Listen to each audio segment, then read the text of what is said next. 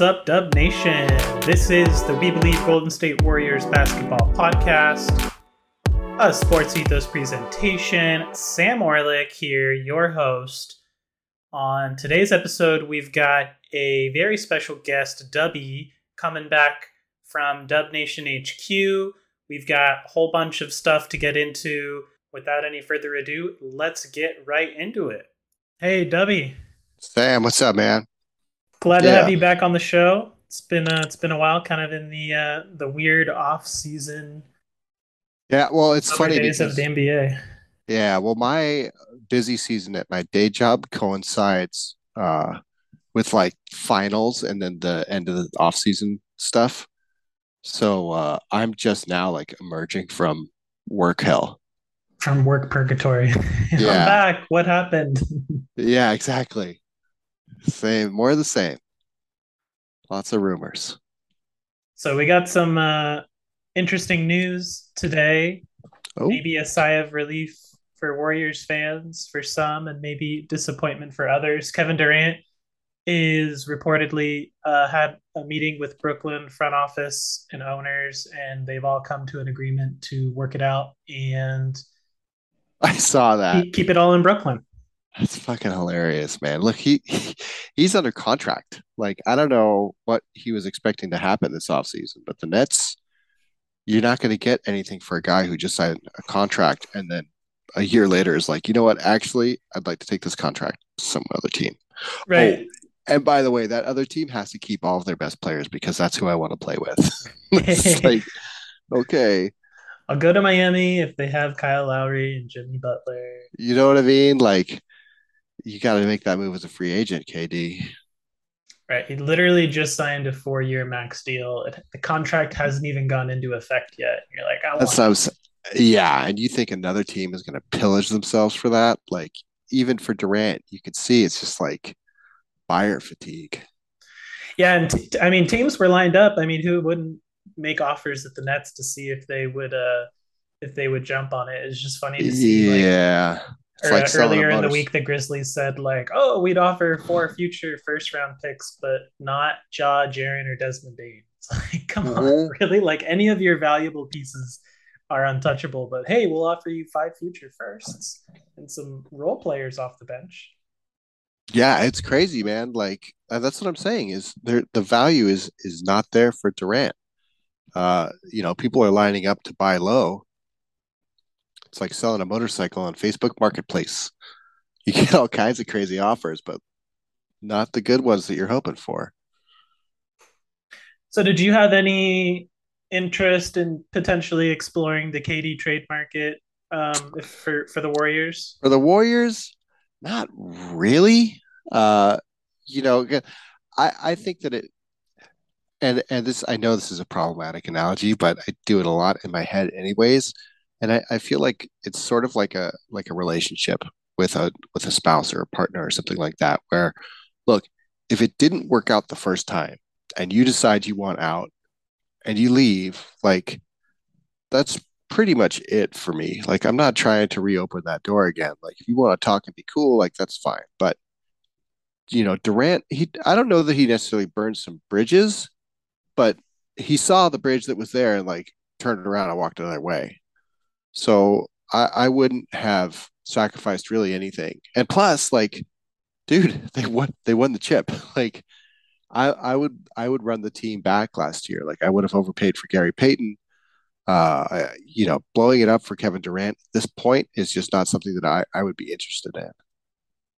Even yeah. you know, even understanding it's Kevin Durant, like, sorry, but uh, I think that there's a sort of interpersonal issue here as well as like he's just kind of a weirdo, man. Like his vibes are weird. And, you know, it's just incompatible with the sort of happy go lucky Stephen Curry led Klay Thompson shooting shots in the background team. Yeah. Yeah, I totally agree. The I mean, he's unquestionably one of the better basketball talents um, you know, in the league. Now, For sure. Now in you know, past and past, present, and future but plagued by, I guess, really kind of himself, right? He's got all these Twitter burner accounts. He's got to engage all these fans and dialogue, send out cryptic messages.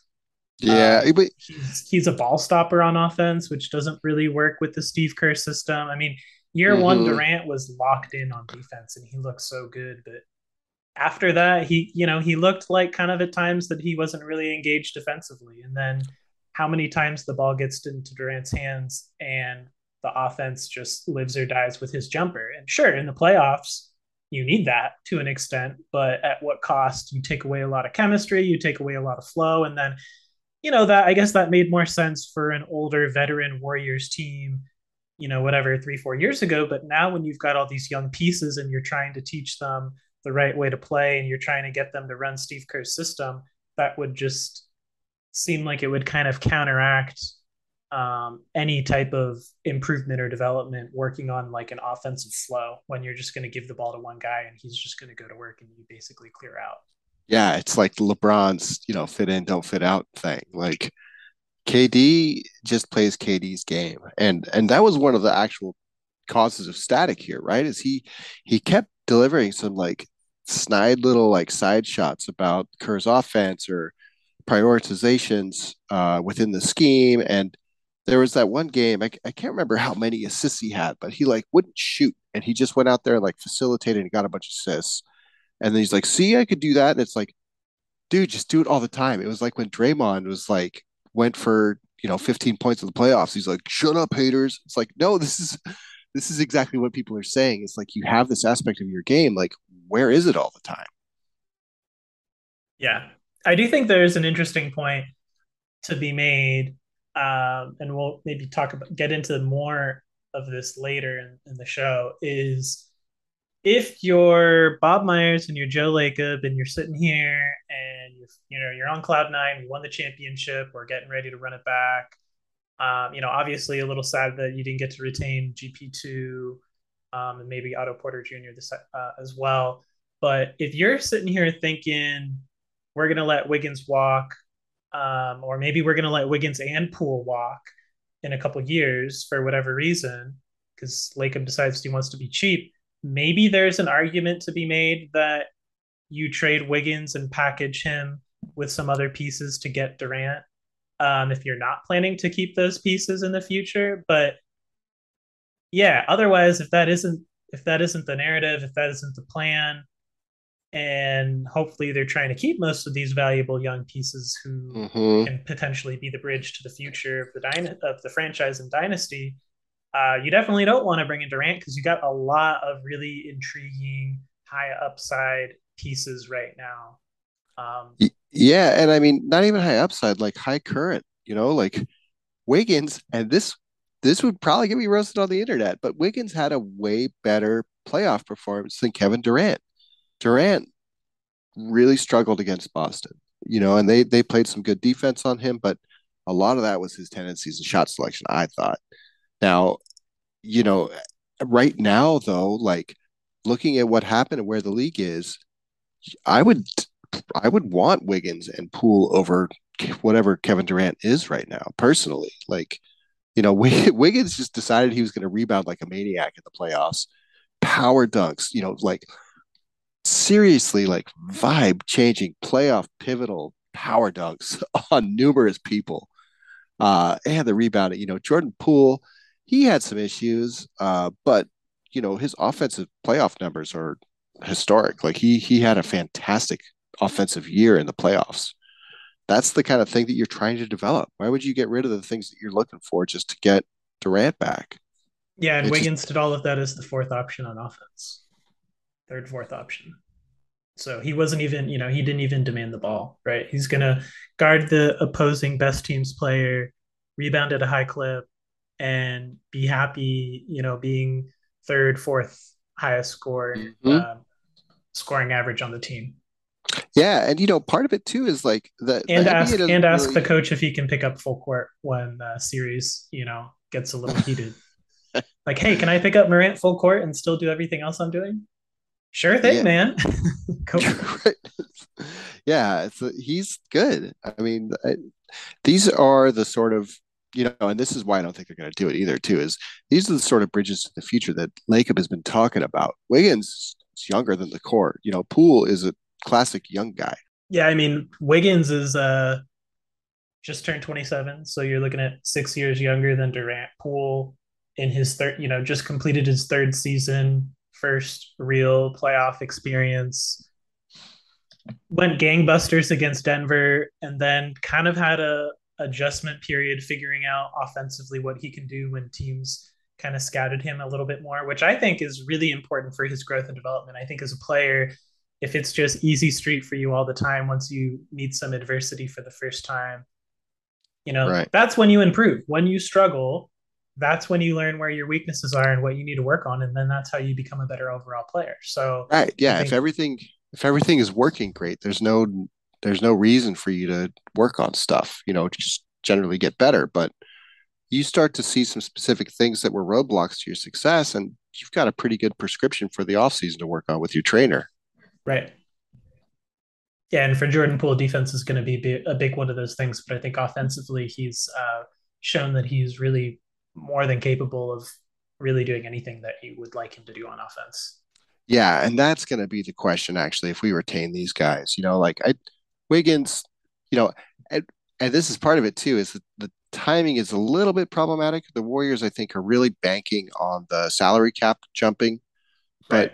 you know, a, a, guy like Wiggins, maybe he'll take a minor discount, but like Poole is going to get overpaid by somebody like Orlando or Sacramento, somebody who wants a scoring guard to pair with somebody, you know, the Hornets.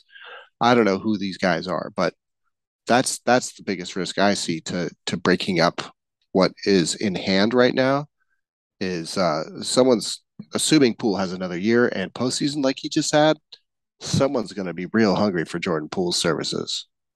Right, and and it would be a great service to the Warriors if Wiggins would be willing to accept a discount. But you look at what he just did this past season, you know, All Star starter for the first time, um, the playoff performance he put up, the improvement on his three point shooting, arguably one of the better defensive players throughout the postseason. I mean, in mm-hmm. any on any other team, those are all checks for a raise, not a not a pay cut for a guy that's 27. Sure, he just came off of a pretty lucrative max deal, you know, being a number one pick. So, you know, his bank his bankroll's nice at the moment, but right. But so Joe Likums, you know, like that doesn't that's that doesn't sway anybody.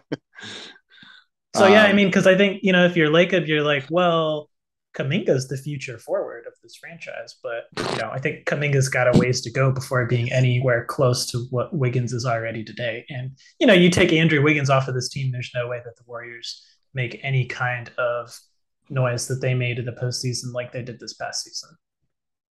Wiggins yeah, was the second I mean, most important player on the roster um, after Steph Curry for this ooh, last postseason run.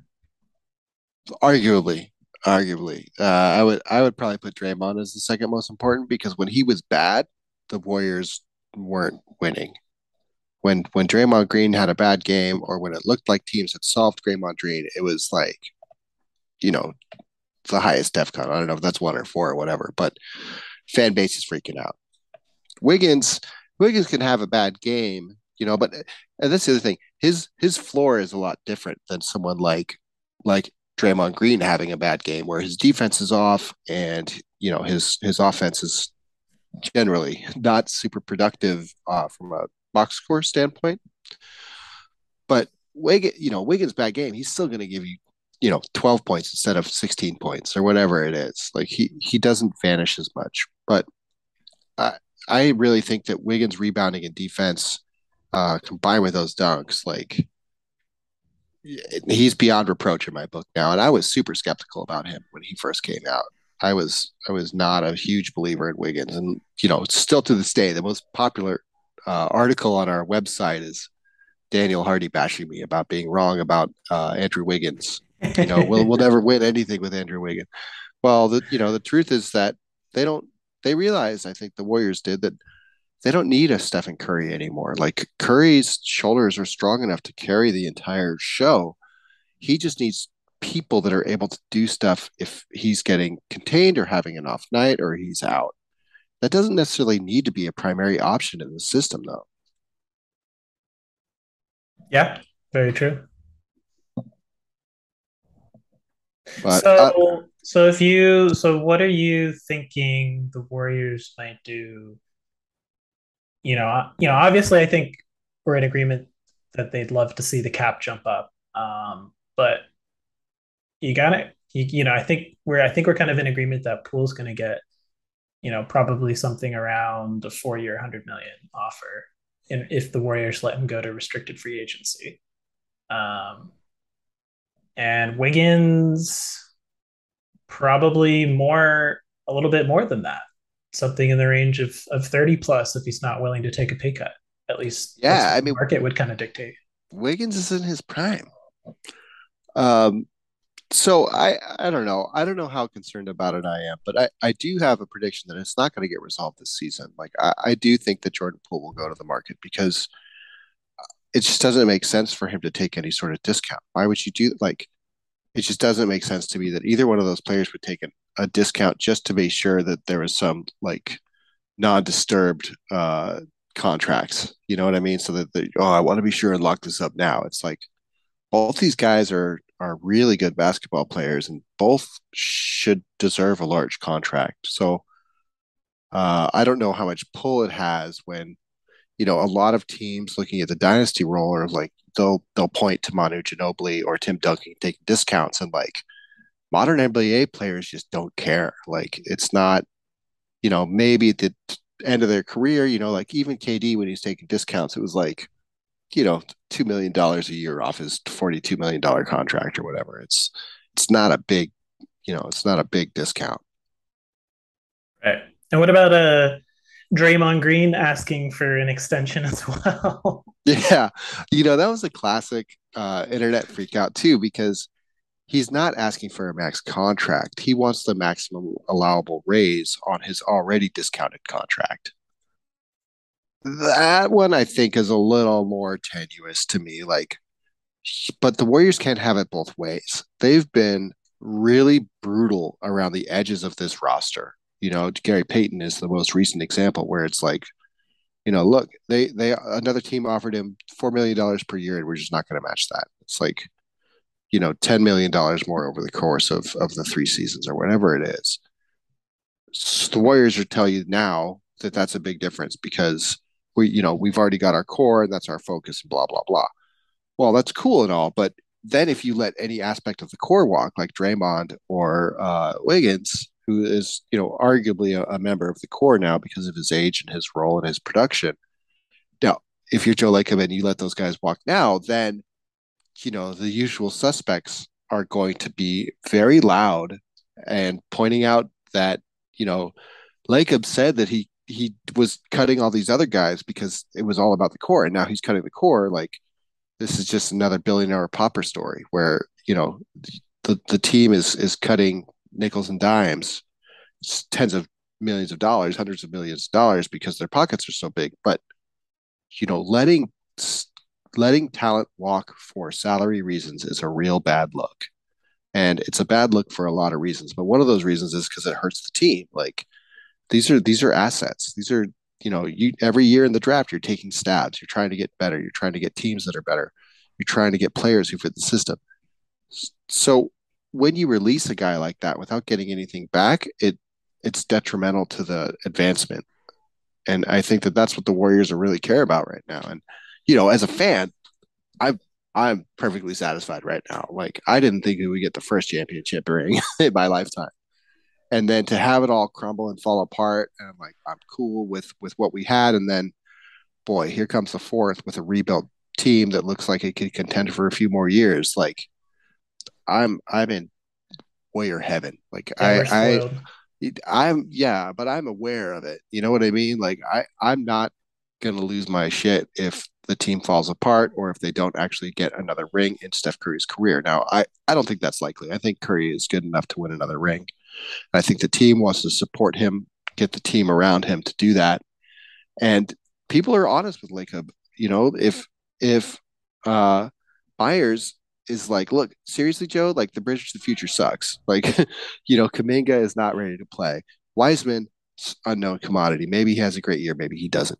You you can't just let known pillars walk away because you think that you have something better in your pocket.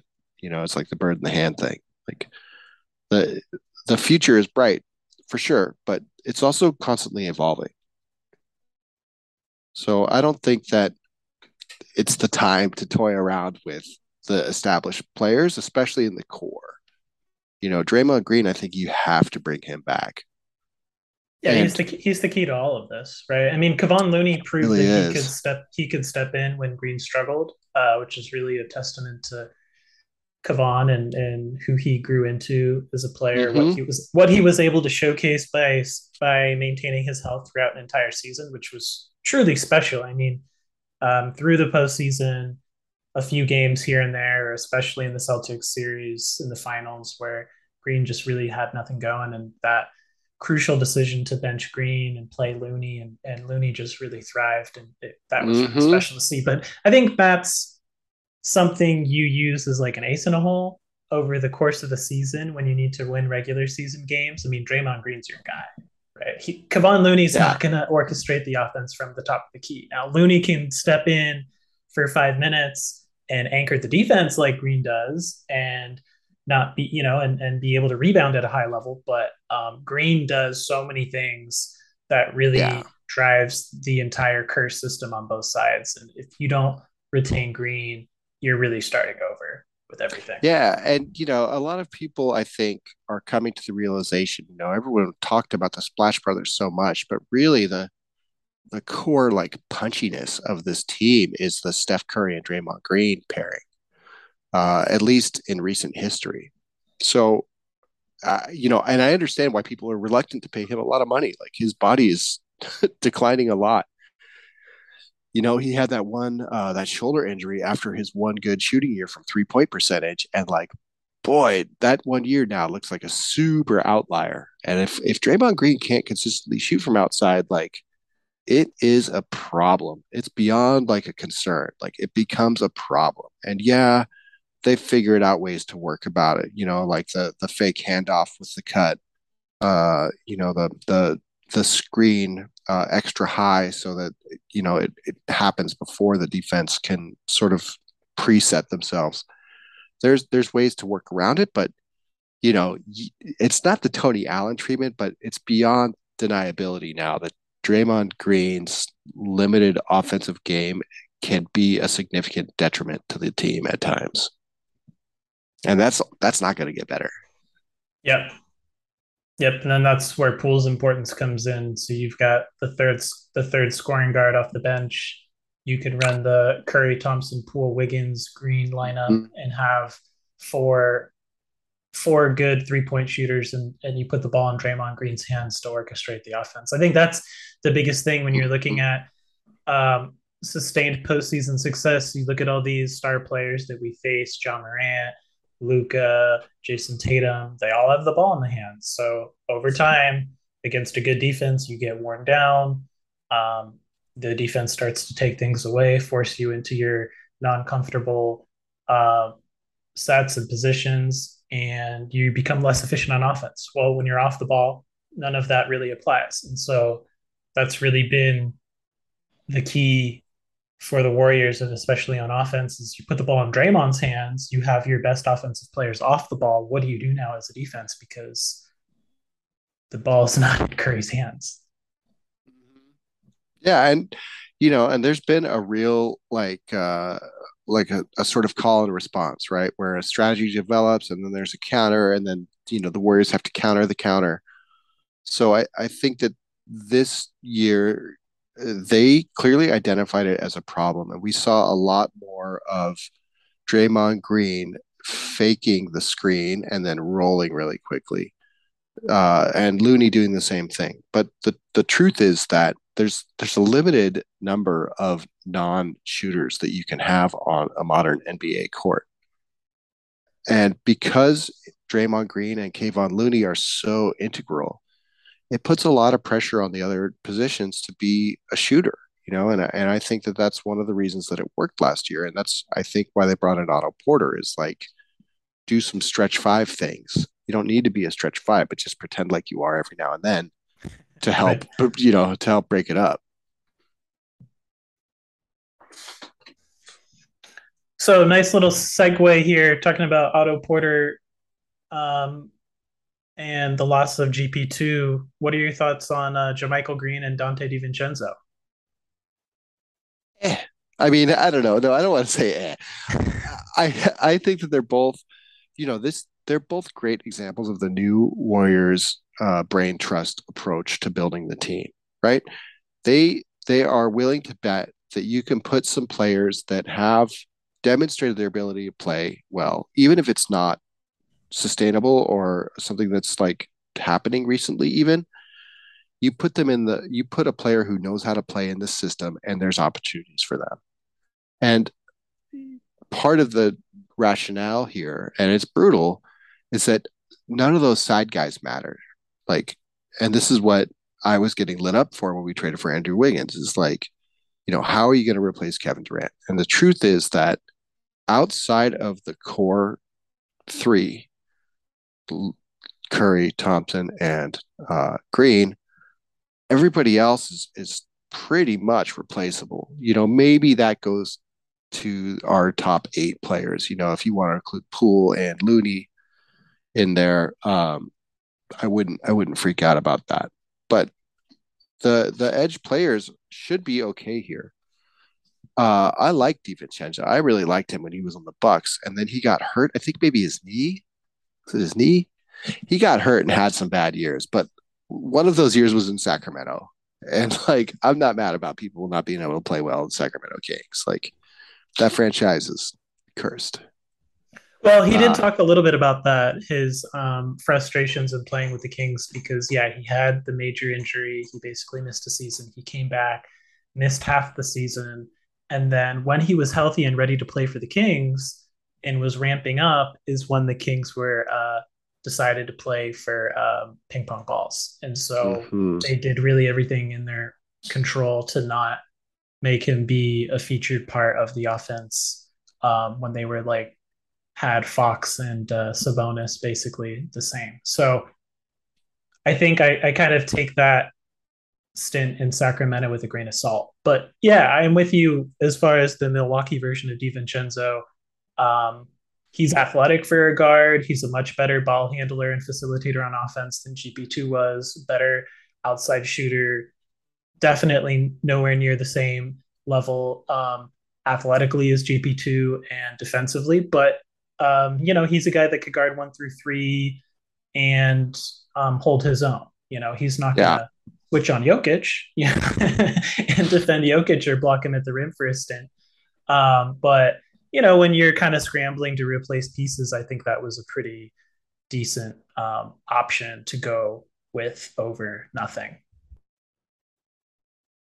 Yeah, so that's I I agree, man. Like I I I think that it's gonna work out, but it's it's a little tough because I really like Gary Payton, like a lot of Warriors fans, and I thought that he was worth hanging on to, even as a non-critical aspect of a you know a non-core player component he was just really good here uh, in a lot of ways and he filled a lot of the holes you know and the warriors have this sort of unstable equilibrium where just like curry and green you know they sort of yin and yang each other. They, they fit in ways that don't necessarily seem congruent but it fills up the gaps in each other's games really well.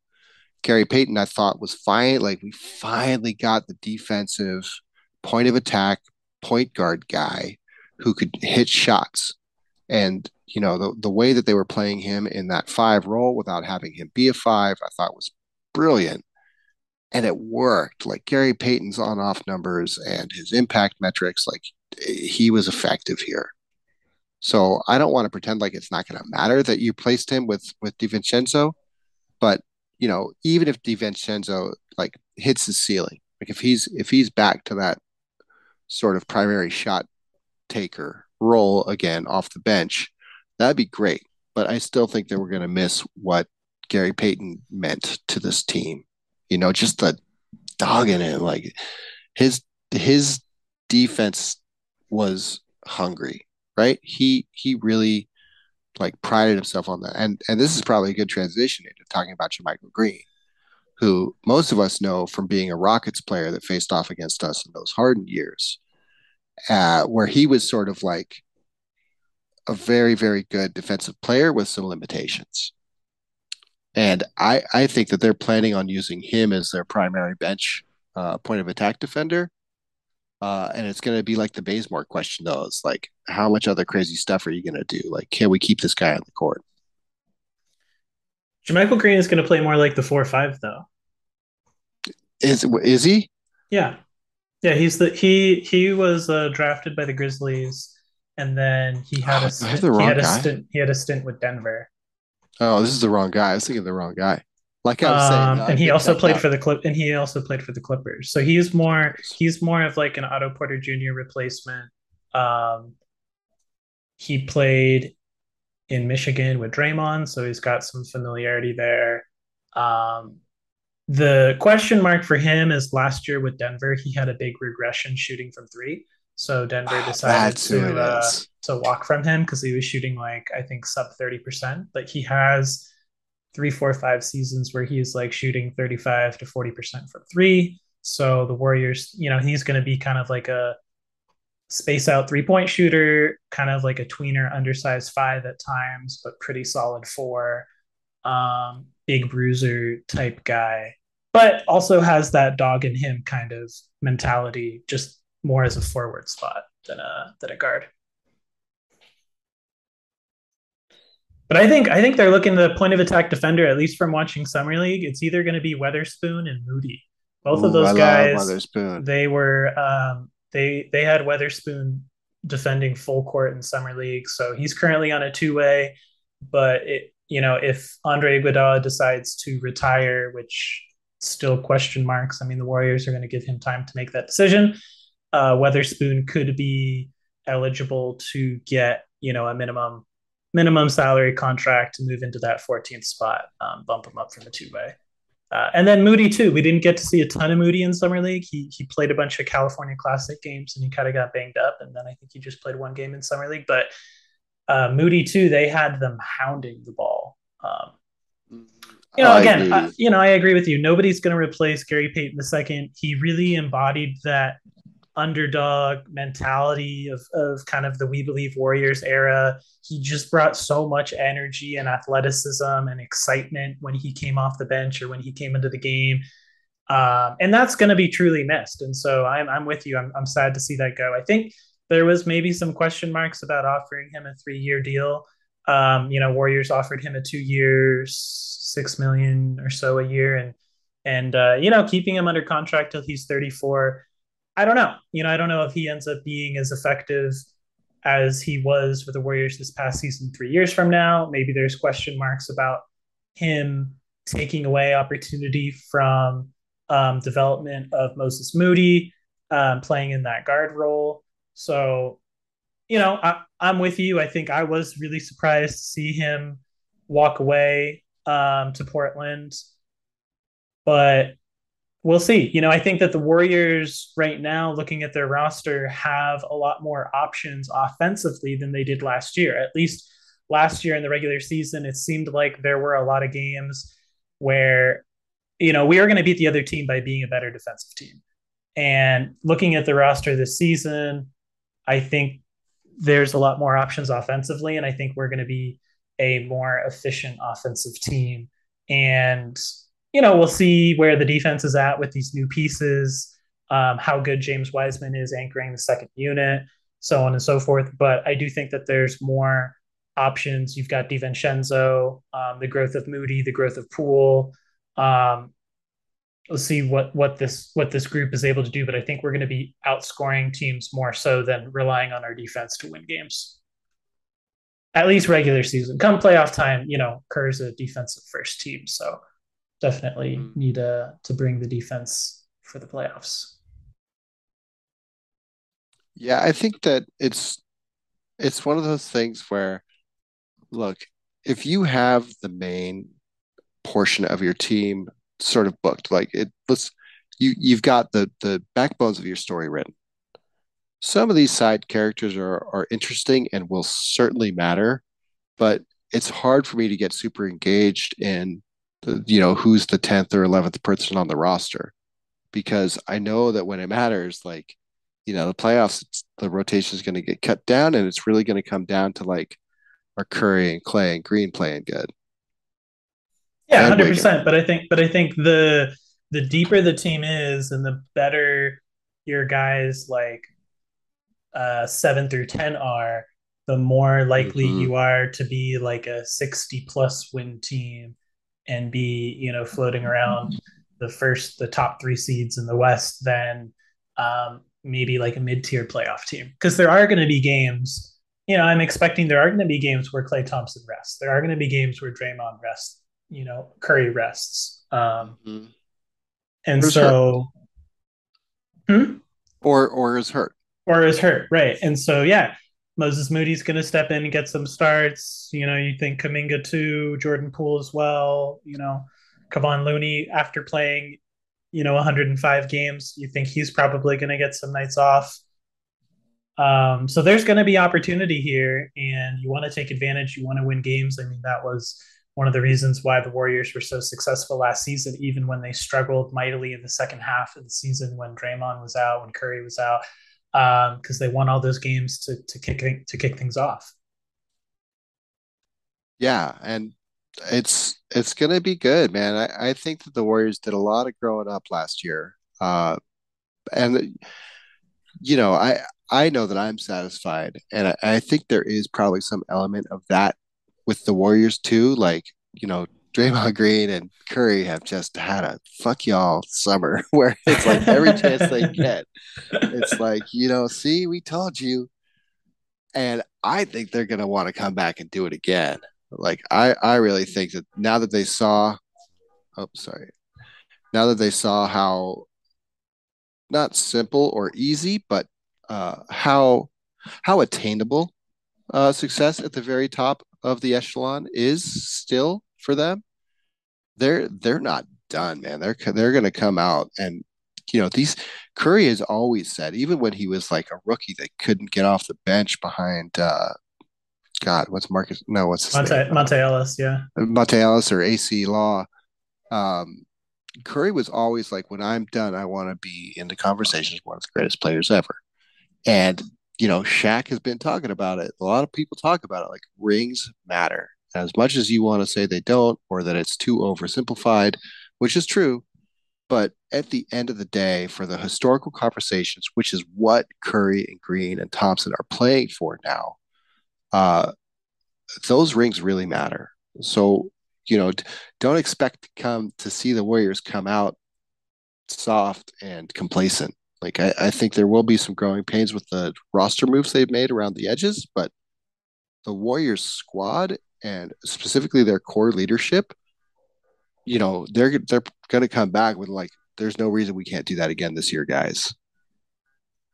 Yeah, and we haven't even talked about the elephant in the room, and that's Klay Thompson. I mean, guy playing in his first season, coming back after the double injury, all that time off, and what can we expect from Klay in, in his first full mm-hmm. off season and rehab and getting back to being actually a net positive player? Because you and I talked about this this this past season, you know, talking about, oh, it's so great to have Klay back, but uh, a couple games here, he's not really helping us. Yeah. You know, jacking up 20 shots, not really doing such yeah, a great job defensively, some turnovers. To where, to, to where, people are really saying, like, we got to bench Klay, And it's like, right. you know, I even had to write a couple articles of like, yes, you know, there's an argument to be made for benching Klay, sure. And here's the numbers. And yeah, that's bad, but you're not going to bench Klay Thompson. Like, it's Klay Thompson you know, and and I think he showed that in the playoffs too. He had some games where it was like, man, this guy does not have his wheels anymore.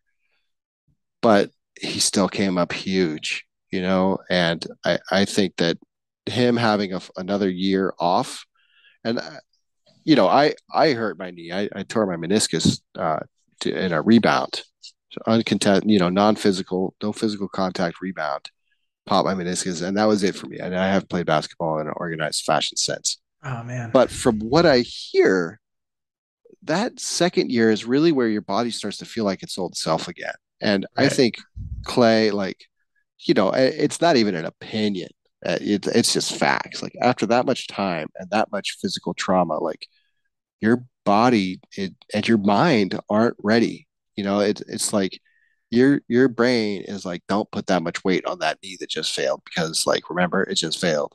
So and and it feels weird on the inside, you know. So I I think that that time is going to help him a lot. But you know, I if he's going to be better this year, I assume.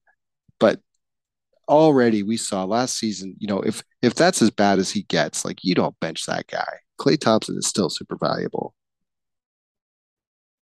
Right, and I think we started to see it um, the second half of the Boston series in the finals. He really started to uh, show up defensively, shutting down Jaylen Brown, um, hitting big shots. So, you know, all the more reason to be optimistic about this team and and their chances at running it back. I don't feel like a lot of other teams really improved significantly. I think, you know, obviously the Los Angeles Clippers um, look pretty good, but you know, they got to be healthy. They've got I think they have too many too many good players on that team, so I think it's going to be an issue managing rotations.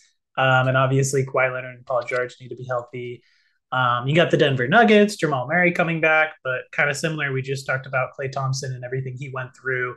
I wouldn't necessarily expect big things from Jamal Murray, you know, having gone through so much time off, um, trying to rehab and get back. Uh, so I think, you know, I think the window is open for the Warriors to run it back, at least as we're, you know, before the season started, kind of looking at at prospective matchups. Um, you know, sure, Boston got a little bit better, but um, I think, like you said earlier, Steph, Klay, Draymond, and then lump in, you know, Wiggins, Looney, and Jordan Poole to that kind of core. And I think those six are good enough to beat any other six on any other team right now in the NBA. Yeah, and then take my chances. Right, and you take take your chances on a guy like Moody turning into a rotation player. Like he looked really good, like really astute, and uh, he's got the body to keep improving. You know, or even uh, Steph Curry not shooting the worst that he's ever shot. You know, percentage wise, right. yeah, since being a rookie. yeah, and it was all around those historic rec- records that he's now just smashed. There's no, there's probably some points milestones coming up, but nothing related to three point shooting because it was clearly in his head, man. Yeah, he's taking like 15 plus threes a night. Poor guy.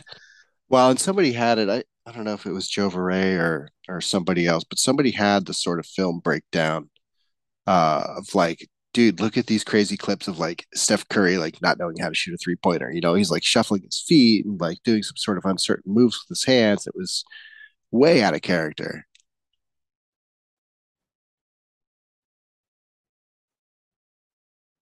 Oh, that was all I was gonna say. Are you still there?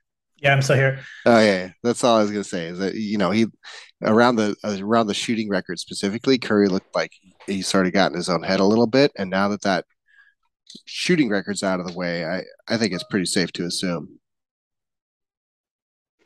Yeah, so there's just a lot of, you know, it's like kind of scary.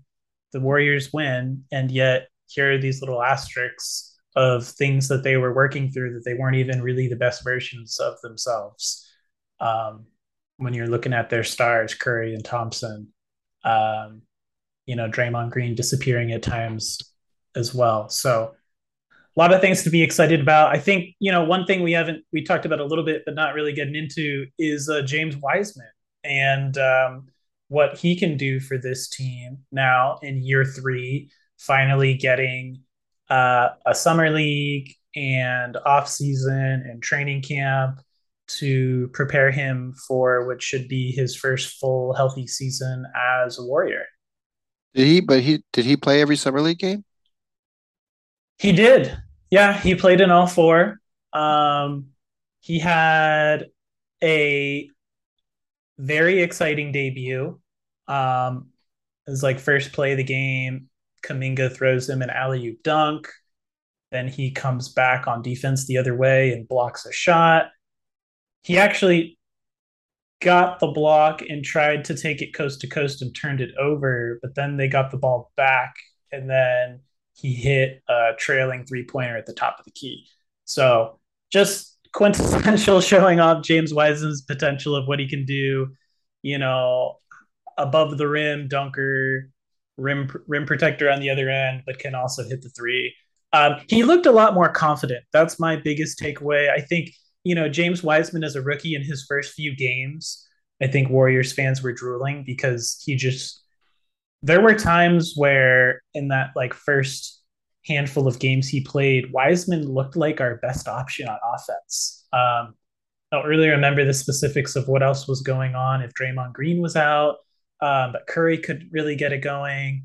Yeah, I think that's what it is. I think Green had missed some time to start the season, so Curry was mm-hmm. really struggling. And like Wiseman shooting threes was like our best, our like most efficient place on offense. Um, and it? then yeah, and then um, as he played more and got exposed because he had no sense for timing on defense and was just getting you know relentlessly beaten the pick and roll he started you could see that his confidence was waning the shot looked rushed and everything else kind of you know, unraveled, slowly unraveled at that point. But he looked to to regain his confidence. He bulked up. He looked a lot stronger. Yeah. He wasn't, um, you know, he wasn't necessarily as assertive on the boards or the glass um, as you'd maybe like to see, but he was definitely trying to make an effort. In the few games where he didn't get a lot of rebounds, he he made comments about it after the game that it's something he needs to work on. He knows he needs to rebound. So, mm-hmm. you know, I think at a minimum, put him in kind of the JaVale McGee spot. He's going to play off the bench behind Kevon Looney. Mm-hmm. He's going to have some opportunity to get some easy dunks, um, maybe some open threes and pick and pop. Um, I don't care so much about the rim protection right now as much as don't commit a bunch of stupid fouls and just don't get beat. Just keep your guy in front. Just put your arms up, verticality. Um, and I think that just gives us a huge presence having an above the rim player on this team because that was really one of our limitations against Boston is um, we didn't have somebody like um, uh, Robert Williams uh, or, or, Derrick White, right? Who's just above the rim, super athletic, sending way shots. And so getting somebody like that who can also be a force and presence on offense uh, would be a huge boost for this team. And, you know, he could be like a 15 minute a night kind of guy, but have 10 points and five boards and two blocks and just be, you know, a stat mm-hmm. stuffing machine in a yeah. minute role. I'm not I'm not out on Wiseman, man. I, I still think he could turn into something really good, but his body's got to hold up. You know, this is this is pretty much the make or break year for him because I think after this year, he his contract is it's like the option year, right? Or this is his option year, but that's it's a lot of money to play some guy to pay somebody, and just because you took him as a high draft pick, you know everybody on the team looks at the salary chart. Like Draymond Green knows that if you're if you're trying to shave money off his contract, it's probably because Wiseman's making so much. Like you know, yeah. there uh, there's there's some internal dynamics involved with Wiseman's trajectory as a player that are really going to come to a head this year. So I, am I'm, I'm interested to see, and I I think he'll be good. I think that Wiseman is going to come back, and again, like, sure, if he if he can't stay healthy, like, what are you going to do? But I I think that if it's finally everything lines up, because in my opinion, Wiseman was playing great both times before he got injured. Remember, he he hurt his wrist first and then did the knee. Right. But both times, like he was fantastic. He like he was putting in some really good minutes there at the end, and then would get hurt, and they would come back, and it looked a little rough. Um, but I I think that Wiseman, when you to earlier when you said elephant in the room was Klay Thompson, I, I thought you were going to say James Wiseman because the Warriors are clearly banking on him turning into something, and it's not it's not just about the roster uh, and the salary. They, like you're saying, you know, as, as part of their ongoing youth movement, the Warriors really have identified the fact that they're getting out athletic by these younger teams now. And, you know, especially with Draymond, like it's not it's not improving. Like you're gonna coast across the finish line like this and like uh, you know, you can only go vegan and change your diet so many times. Like there's just there's a limit here, and I and I think that they the Warriors as a franchise that's hoping to transition into some next phase, they're they're banking on Wiseman turning into a, a player that could stay on the court.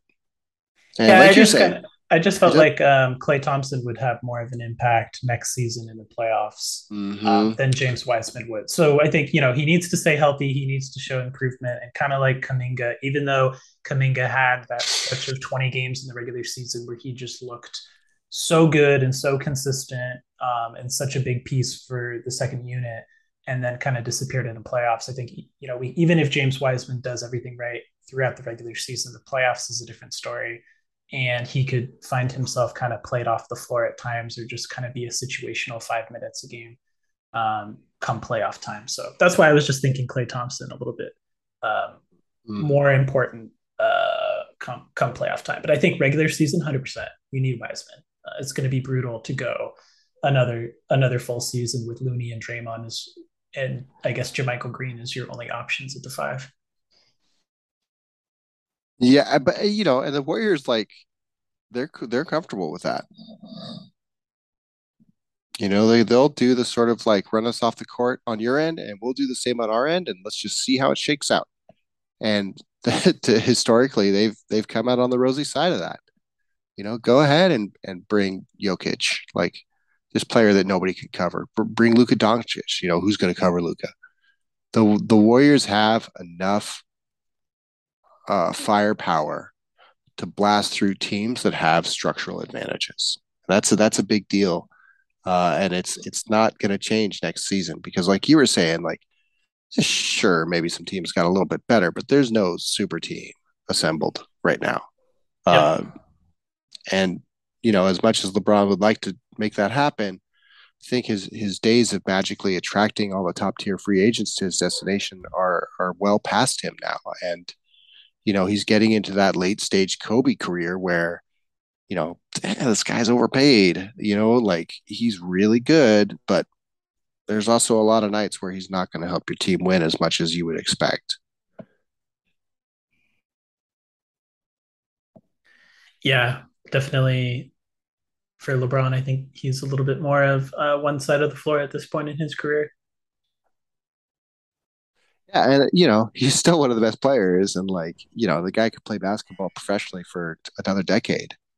But the the the right, he's idea, not gonna he's not gonna carry you in the playoffs like he did before for play forty five minutes and get a triple yeah, and, well, and be the best defensive player and, and, still do everything. More so, my my point was that the idea that players are going to take pay cuts or up end their current situation just for the opportunity of playing with Bron is gone. Yeah, you that, know, that he, ship sailed last last season.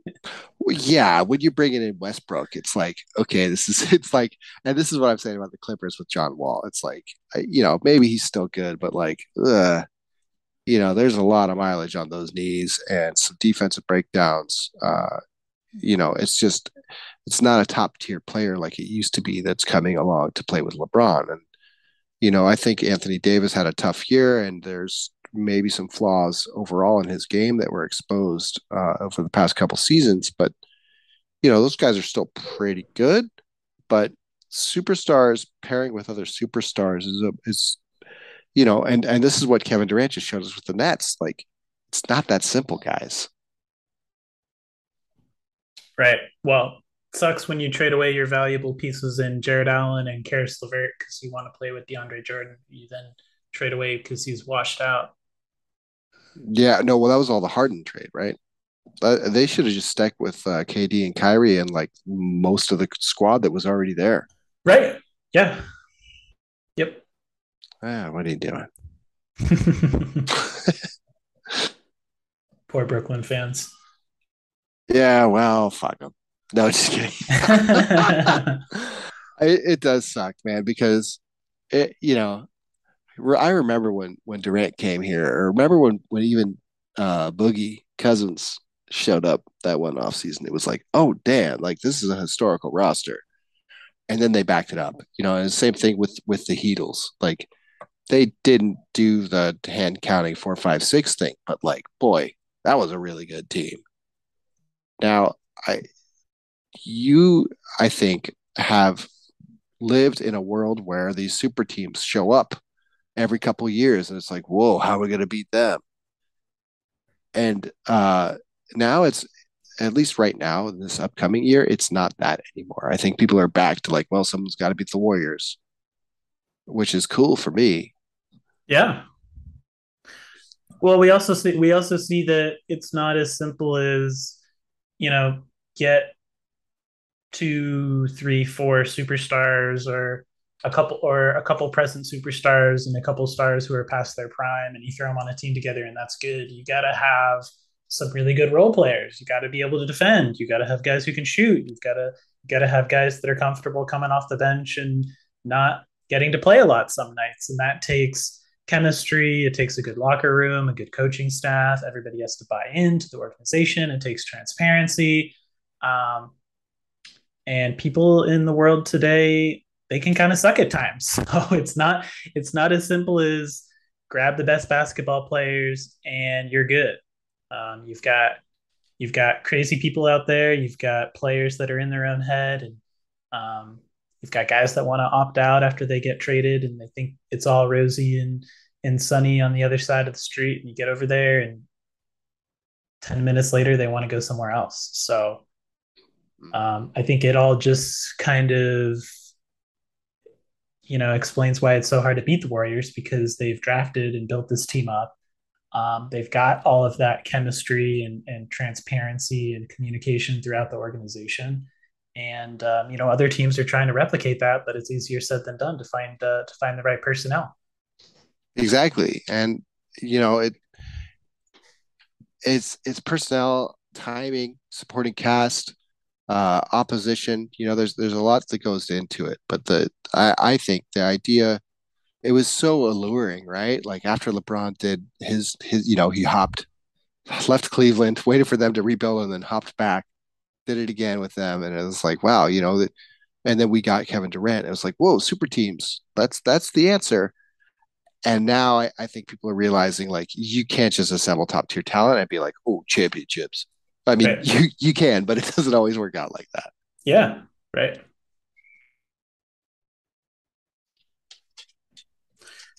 So, right. um, last thing I wanted to kind of talk about, I'm not sure if you get a chance to uh, dig into these guys at all, are the new rookies, Patrick Baldwin Jr. and Ryan Rollins, who are on the roster. Uh, Gui Santos, who's kind of a drafted stash, but he did get yeah. to play in summer league. Uh, Lester Quinones, who was undrafted and he's on a two way. Uh, Mac McClung, who made uh, the Exhibit mm-hmm. 9 training camp deal. Um, Weatherspoon, who we already talked about, and he's like his fourth year on a two way, so he's not he's not really a rookie. So yeah, kind of interesting. We got all these young players at the back end of our bench, um, none of whom, other than Lester Quinones and Weatherspoon and, and McClung, you know, we really got to see play. Um, but you can see kind of in the direction the team is going with a lot of uh, a lot of youth, a lot of ball handling. Rollins and McClung are both um, are both you know guys who are going to have the ball in their hands. Uh, Lester Quinones was supposed to be one of the better shooters in the draft. Um, Patrick Baldwin Jr. kind of projects to be like a Kevon Looney, um, like a guy who was coming out of high school, projected to be a lottery pick, but then injuries kind of pushed yeah. him back to a late first round. But um, a lot of a lot of intrigue here with these guys. Yeah, I you know, and the the short answer is I, I'm not really that familiar. I mean, Jesus Christ, I thought I'd confused JaMychal Green for somebody else. so, um, you know, when they were drafted, I looked at it, but you know, these the Warriors are are bargain shopping at this point for those last couple roster spots. Like, you know, they they got their big new uh, draft lottery acquisitions the the salaries are maxed out beyond maxed out. So all you got left is is bargain bin players. You're just hoping one of them hits. And the Warriors historically have been really good at that. Uh, you know, it's not 100%. Jacob Evans, um, you know, God, poor Patrick McCaw. Uh, I don't know what happened to that guy, but otherwise, like they've found some real value. He's in... on Team USA, I think, in the training camp. Nice, nice. Well, you know he should. He's champion. He's a champion. but um, yeah, I, am excited to see them play. I I think that uh, there there's going to be minutes for all those guys to to show if they can belong in the NBA or not. And you know they you don't need these guys for 15 minutes a night. You know a five minute stint on you know, nights of need is probably the ceiling for what these guys are going to be asked to do. Yeah. That's, you got to think they're going to be balling in Santa Cruz and, and just kind of yeah. learning, learning the system. Um, yeah, maybe maybe there's a night up. where there's the entire the entire starting lineup sits because it's the second night of a back to back and we're on the road. Mm-hmm. COVID and yeah, co- you know, health and safety protocols. Um, yeah, I think you know Weatherspoon obviously most familiar of that group. Been playing in Santa Cruz for a few years. I'd love mm. to see him get that 14th spot if, uh, assuming Iggy um, doesn't come back. Although I, I would really like to see Iguodala come back for another season, even if he doesn't play that much. I think it's evident that he is one of the few players who can sit there on the bench and kind of be the middleman between Curry and Green. Um, because those guys are kind of on opposite ends of the spectrum as far as personality wise. Um, and I think Iguodala is kind of that one of the few players who just kind of has universal respect around the league, and I think that's um, that's mm-hmm. a, just an intangible asset to have. Sure, he could be, you know, he could be brought in as a coach later down the road, but I think it's different being a player than being a coach. Um, kind of being a player's coach. Well, and Iguodala before Klay went out was huge for us. Like, you know, the the team started off really strong, and I I really wish Andre Iguodala got more credit for it because he was phenomenal at the beginning of the season, and then right around the time Klay was coming back, he was like hurt and never really came back. But man, he he helped when he was healthy. So I, I think that's kind of what they're waiting for is like, you know, let's get through training camp and stuff and see how your body's feeling and if you want to give it another go because they you know, they would rather throw a roster spot to Andre Iguodala knowing that if he's healthy he can help than you know, taking another flyer on some 13th man. Yeah. Yeah, 100%. But, you know, they're, it's the Warriors. They're doing it all concurrently. They're totally trying to do all of these things at the same time. And that's how they've been successful, right? They got a lot of irons in the fire, and whichever one seems to be the best fit gets pushed forward. You know, guys like Nico Mannion are not pushed forward, eh, but you know, he's still around. You know, yeah, I and think... you know, but you you use a late second round pick on that. That's that's what those are for. You know, guy looks right. good. You give him a chance. Didn't work out. Okay, maybe another time. Maybe it just wasn't mm-hmm. his time. You still got um. Oh shoot, what's his name? Justin uh Justinian Jessup. Yeah, you know, he played summer league. You know, still doesn't look that good. Still looks pretty raw. Oh well, that's fine. Draft right. looks right. amazing really... playing against Australia. right. Oh, so man. it's it's hard. It's hard. You know, Draymond Green talked a little bit about um, players trying to stick in the NBA and the difficulty. And it's mm-hmm. like, you know, he, he had that quote like, if you're, there's only a couple of superstars on the team, the way that you're going to stick in the league is to figure out your role and do it well. Yeah. If you don't want to be a role player, you're not going to make it. So guys have mm-hmm. to kind of understand and recognize the situation and opportunity. And if you're not one of the lucky choice few players who are kind of the stars align and you end up kind of being a star of that team, then you got to embrace your role and, and find something to be good at and productive that you can bring to your team night in, night out. Otherwise, you know, you're going to be in the G League or overseas or whatever. So it's not easy to make it in this league today. Yeah.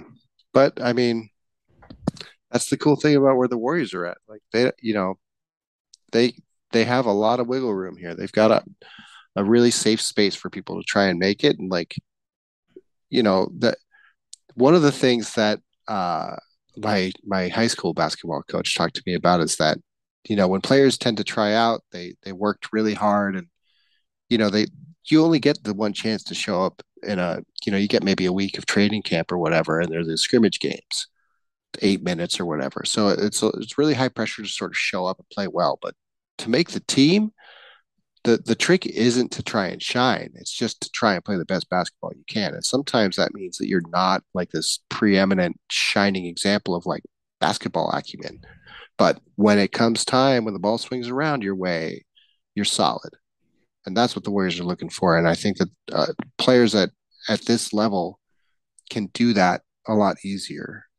You know it and this is like the wiggins story right? Like he didn't he didn't come in here with with high expectations for most people, but just having the the support system here, you know, he's no longer required to be the man, and you know, there's sort of stuff happening. Like he doesn't need to start the conversation; he just hops in when he has something to say.